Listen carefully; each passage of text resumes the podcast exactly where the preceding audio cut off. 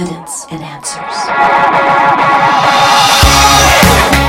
The advances in bioengineering, biotechnology, and biomedicine have allowed us to cure many diseases, but also enhance and even alter human nature.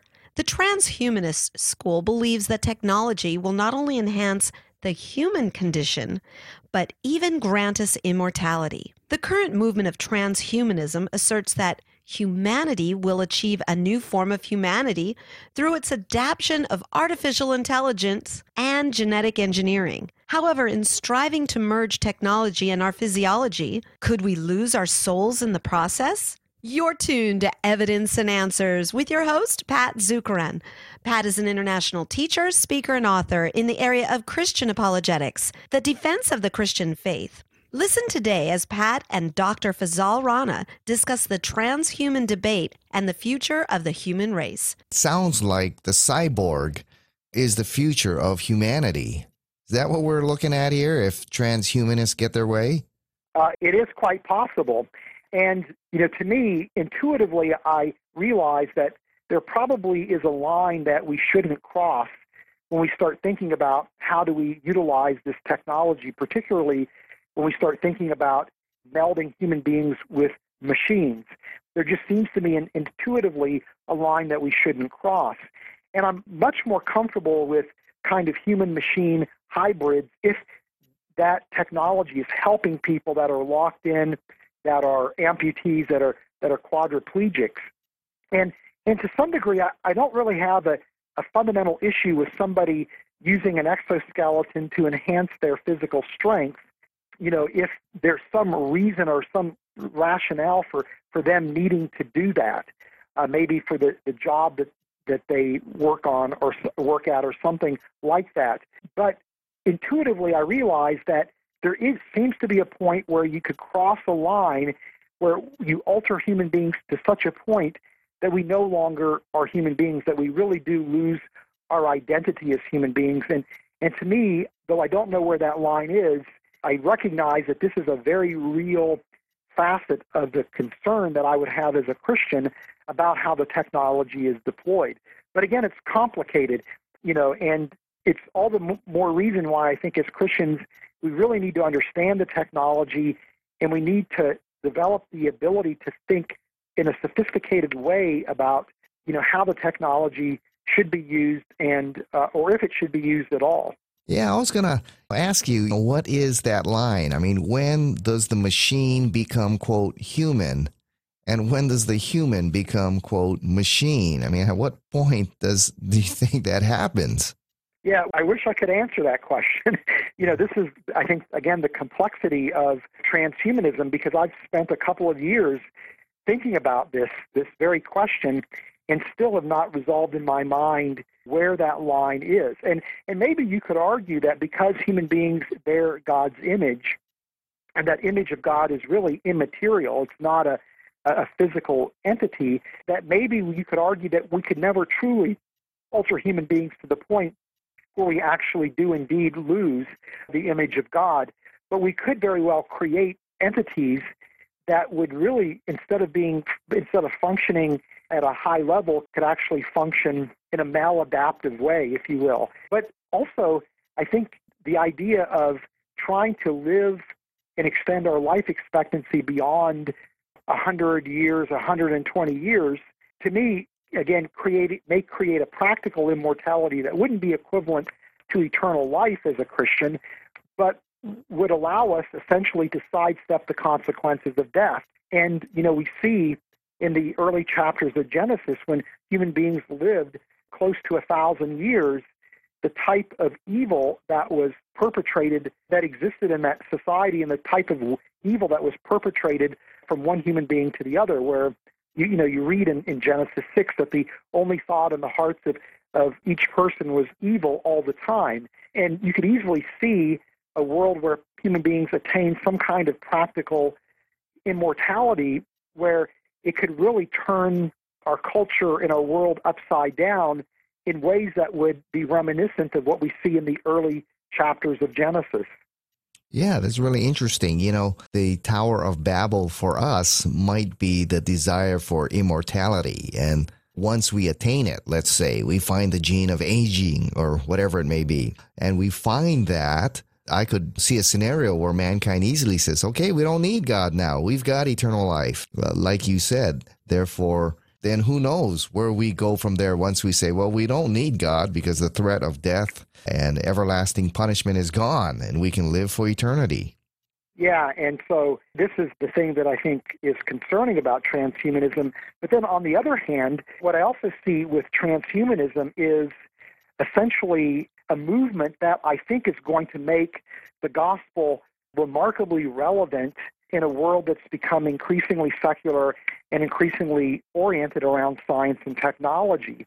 Uh, in this sense, because what transhumanists desire is again, a world that's different than the world that we're in. We see, they see this world as being, again, flawed. They see human beings as being flawed. They, they see pain and suffering in the world that they want to correct, that they want to mitigate. They, they want to see human beings progress and, and flourish. They want a utopian future. They see death as unnatural. They want to somehow overcome death. They desire hope, purpose, and destiny for themselves as individuals, but also for the human species. And so these are desires that we also share as Christians. And the, the big difference becomes where do we find essentially the answer to those needs that we all have? Where do we find fulfillment of those needs? And as Christians, we see that fulfillment in the person of Christ. For transhumanists, they see that fulfillment in technology. But as we, we've discussed, you know, technology never quite delivers. And so, again, I think transhumanists are incredibly naive to think that technology is going to rescue them. But what a great opportunity for us to be able to articulate the gospel. So, you know, to me, instead of adopting an alarmist approach to transhumanism, though there are very good reasons one would actually adopt that perspective to be certain. I'm actually holding out a hopeful perspective because I see this as an incredible opportunity for the gospel to go forth, for the gospel to be relevant, for the gospel to be something that people are going to want to hear about simply because the idea of salvation is going to be at the forefront of every person because of, I think, the increased prevalence of transhumanism. Yeah, that's a great point that you bring up. Perspective I've never seen before. Now, Fuzz, we talked about the that Christians we are not against technology. We just want to guide and have the proper use of technology. And is there currently any kind of ethical regulation on transhumanism and the use of this kind of technology? I mean, at this point, there's really no regulations that are in place that uh, of any consequence, in my view, to regulate the work in gene editing or the work in computer brain interface technology. If there is any regulation, it's essentially guidelines that people are willing to abide by for voluntarily. There are some restrictions on what can be done in terms of researching embryos, but this again is if for people that are falling under the purview of governmental regulations because they're receiving funding from, from government agencies. So there's really very minimal regulation in place. And this is really why it's so important for there to be proper ethical deliberations on these technologies.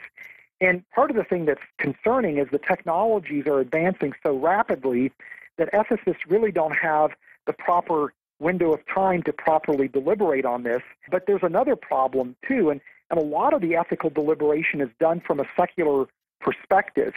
And it's very easy to show how secular ethics simply don't provide us an adequate framework to try to understand how the technology should be developed and used. And so, one of the things that Ken Samples and I do in the book is argue that the Christian worldview, which is based on the idea of the image of God, is a very powerful worldview that produces an ethical system that, as you said, Pat, uh, promotes science and technology development, sees a strong motivation to minimizing pain and suffering, to promoting human progress and flourishing, but at the same time also puts in place boundaries that protect people that are marginalized, people that could be exploited, ensures the just use and application of the technology.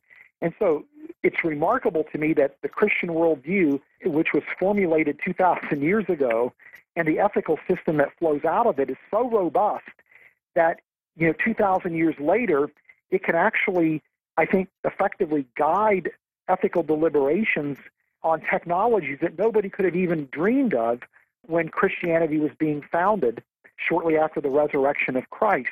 So one of the things that we point out in the book is that if Christians really understand the framework for Christian ethics and are willing to engage in an intelligent, thoughtful way our culture, I think we could actually have an influence on how the technology is used so it's used in such a way that promotes genuine good and minimizes the misuse of the technology. Yes, expand on that a little bit, Fuzz. I mean, what are the Christian guidelines that should guide the responsible use of technology? I mean, just because we can do it doesn't mean we should. And a lot of people may be surprised to hear that the Christian worldview and the Bible offers some guidelines here on, you know, some of the responsible use of technology. So can you develop that a little bit for us? Yeah, yeah. Well, it, it all goes back to this idea that, that human beings bear God's image. This to me is the foundation for any kind of Christian bioethics. And because we bear God's image, we see that every human being has infinite worth and value. And so, because of that, the way as Christians we treat another human being is equivalent to the way that we would treat God. If we love another human being, it's as if we are expressing love towards God. And if we harm another human being, it's as if we have insulted or assaulted God Himself. And so, that image of God concept really is the foundation for why we want to treat human beings again as as the way we hope somebody else would treat us. There's a logic that flows out of the image of God concept that again undergirds the you know Christian ethics. But it also means that to love our neighbor as ourselves, we want to do what we can to, to minimize their pain and suffering, to make sure that their life counts for for everything that it can count for, which means we want to make sure that we do things to help those human beings flourish, to help them to be successful, to be genuinely fulfilled as human beings, that we want to do whatever we can, again, to ensure that every human being has justice as part of their experience. And we also see that because we're image bearers, we've been given a responsibility, which is to subdue the earth, to bring the earth under our control, uh, to rule over the earth. And this is part of our, again, our mandate, our divine mandate and in order to rule over the earth, to subdue the earth, to bring it under our control, to make use of the resources of the planet for our good and for the good of other life on the planet, we've got to understand the way the world works. This is the motivation for doing science. And it's also the motivation for developing technology so that we can, again, use technology to bend nature, if you will, to our will, which is, again, an authority that God has given to us as image bearers. And so we can see that science and technology not only allows us, again, to subdue the earth, to bring it under our control, but it allows us to love our neighbor as ourselves. And so technology is an asset for us as Christians as we look to, to live a life in which we try to usher in the kingdom of God and bring light into dark places in the world. But we also realize, because as human beings we're sinful, that we have a tendency to misuse the good things in the world, to misuse the good technologies we develop for evil purposes. And so there's a very sober understanding of what human beings are capable of doing, both good and acts of wickedness, that I think brings a very important corrective to how people think about utilizing the technology. It's naive to think that when technology is developed that we're only going to use it for good right. and that we're never going to misuse it. That is an incredibly naive view. Yes, and Fuzz, I'm sure a lot of people are asking out there is there a Christian voice in the field of technology and medical technology and these fields of science? Is there a strong medical voice in there that's presenting these kinds of guidelines in these arenas? Well, I mean, there, there are Christians that work in, in biomedicine and biotechnology and bioengineering and you know there are organizations like the Christian Medical and Dental Organization and things like that that try to bring a Christian perspective uh, to the table. And so I'm encouraged by that. but I don't think there's enough Christian voice and enough Christian influence in these areas. And so to me, I think it's really important for Christians that are parents, that are youth leaders, to encourage young people that are interested in science and medicine and engineering to go into these areas of biotechnology and bioengineering with the idea that they could see this as a calling on their lives where they could serve human beings, they could love their neighbor as themselves, but at the same time, they could also be embedded missionaries that represent salt and light that could really shape in a very real way how the technology is used and prevent it from being misused. That's why your organization, Reasons to Believe, and organizations like mine, Evidence and Answers, and others exist to show that Christianity is not just about my personal relationship with Jesus. I mean, that's part of what Christianity is all about, but that's not it. That's just part. Christianity is an entire all embracing worldview which gives us principles of how to live in God's world and apply God's principles in all arenas of God's creation. And one of these, as you talk about, is technology and medical technology. And Christians need to be able to have a strong voice in these arenas. And Therefore, pastors and Sunday school teachers need to be equipped in the Christian worldview so that they can present these to the young people so they understand Christianity is not just Bible stories and having a good relationship with God. It's bringing these Christian principles and the message of the gospel into these fields like biomedical engineering, genetic engineering, computer science, and technology. That's very, very well said. Pat, and you know I couldn't agree with you more.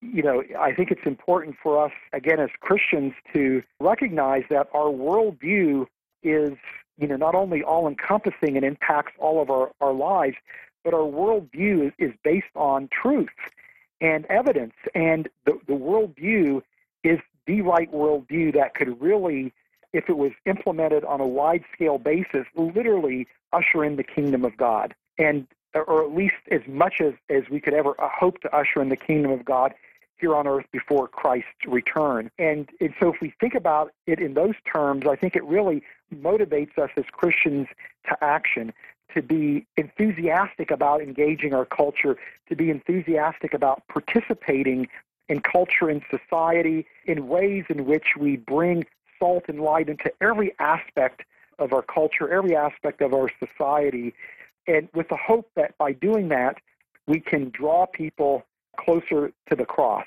Now, overall, Fuzz, what are your hopes for the potential of transhumanism? Well, you know, to me, I think, as we talked about earlier, to me, I think if we think about transhumanism in the right way, it is a, I think, an unprecedented opportunity for us to bring the gospel to our culture again because of what I see to be the provocative parallels between transhumanism and the, the Christian worldview. The, there's so many points of connection that I see, and if we understand those points of connection, they really could represent bridge a bridge uh, to the gospel. And you know, it's remarkable to me that not only is the Christian worldview that's over two, that's 2,000 years old still relevant today as it was 2,000 years ago, but the gospel is as as relevant today as it was 2,000 years ago. And all of these emerging technologies are not doing anything to make the gospel less relevant, but in fact are highlighting just how relevant the gospel actually is. And you know, to me, I, I'm really very hopeful of what the emerging transhumanist movement could mean uh, for the church. I don't see it as a threat, but I see it as an, an incredible opportunity to build in a unique way bridges into our culture. Yeah, you know, just because we can, let's say, live eternally, let's say we figure out the gene for aging and we can live eternally, or we can cure disease, that still doesn't provide meaning and purpose for our existence if, if simply we are products of just chance and natural forces coming together. That's exactly right. That's a really good point. And to me, part of the genuine hope that we have as Christians, of course, is eternal life. But eternal life is not just simply living forever in a Christian context, it's actually knowing the creator of the universe, the Father, Son, and Holy Spirit, And, and that's made possible through the, the life, death, and resurrection of Christ. And so it's not only that we can live forever, but we live forever in an intimate relationship with the Creator who brought everything into existence. What an amazing concept that is. And that the utopia that we will be offered in conjunction with our eternal life is not one that is made by technology, but it is the new heavens and the new earth, the, the creation of the creator of everything. And we are going to one day get new bodies. I mean, in, you know, that for Christian theologians, this is called glorification, where we will resurrect from the dead just as Christ was raised from the dead, and that we will have these glorified bodies. And so, in a sense, Christianity really is the true version of transhumanism. And this is what we have to offer. This is the ultimate hope that we have to offer our world as Christians. Now, Fuzz, you know, the book we're promoting here is your recent book, Humans 2.0 and it's i think it's a great book but it's not an easy read you're going to have to concentrate when you read this book but it gives a good overall view of what's going on in, in all of transhumanism you go into a lot of detail over genetic engineering and artificial intelligence and the things that are going on here. What did you and you know your co-author Ken Samples ultimately hope to impart to those who read Humans 2.0? Well, one of the major motivations for writing the book was first of all to put transhumanism on people's radar screens. I don't think people are really familiar with transhumanism at this point in time, at least in a broad sense. And if they are familiar with it, they think of it in, in the context of science fiction. They don't really see this as actually something that is materializing before our very eyes. And so, you know, I, I've had a number of people who've read the book and afterwards have said to me, after reading the book, I understand why you wrote the book and why the book and knowing how to engage transhumanism is, is so important. But we also, not only do we want to put transhumanism on people's radar screens, what we want to do is really suggest to Christians that there are good ways that we can engage this idea in ways that really promote the credibility of the Christian worldview and promote the gospel. And so we're just trying to get Christians to capture a vision for how they can, in their own lives and own sphere of influence use transhumanism as a way, again, to, to promote the gospel. Yeah, so this is not a book just for those interested in science. I mean, those with a science background definitely will want to get a copy of this book and, and take a look at it, but also those without a background in science. Uh, you've written it so that it's as much as possible understandable for those of us uh, without a science background. I don't have a strong science background, but I was able to understand a large part of this book and the issues you were promoting here. Thank you. That's the hope, you know, that the, an intelligent layperson that the book would serve as as something that was accessible.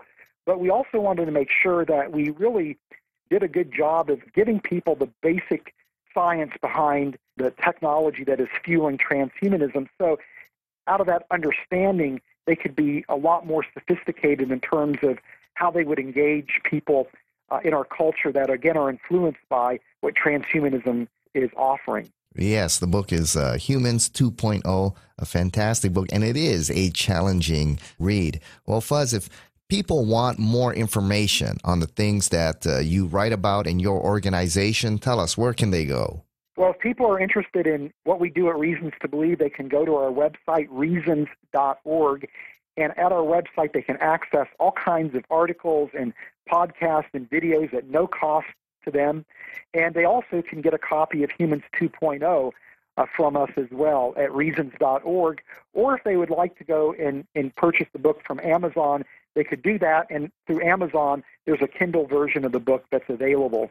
Yes, and this is an outstanding organization, deals in the area of Christian apologetics, specifically scientific apologetics. So if you got a science buff out there or students studying science that want uh, biblically based answers on the issues of science that they are facing, we recommend reasons.org or Reasons to Believe. This is an outstanding organization with great resources uh, for your young people out there. So, Dr. Rana, thanks for being with us here once again on Evidence and Answers. We've run out of time. Thank you for joining us here on Evidence and Answers radio broadcast. We hope you enjoyed today's show. If you would like Pat to speak at your church, Bible study, or perhaps hold a conference, give him a call locally in Hawaii. That number is 483 0586. Or you may contact him through the Evidence and Answers website. That's evidenceandanswers.org. To keep broadcasts like Pat's on the air, we rely on generous support from you, our listeners. For the opportunity to donate, head on over to our website. Once again, that's evidenceandanswers.org, and you may do so right there online on the homepage. You'll also find we have a wide variety of resources available to you everything from atheism to Zen Buddhism, including articles and additional audio for you to listen to or download. So be sure to share our website with those around you. Evidence and Answers is grateful for our key sponsor, Highland Capital Management, providing investors with alternative investment solutions. To learn more, visit them online at hcmlp.com. Join us again next time on the air or online as we provide compelling reasons for faith in Christ. That's Evidence and Answers with Pat Zukeran.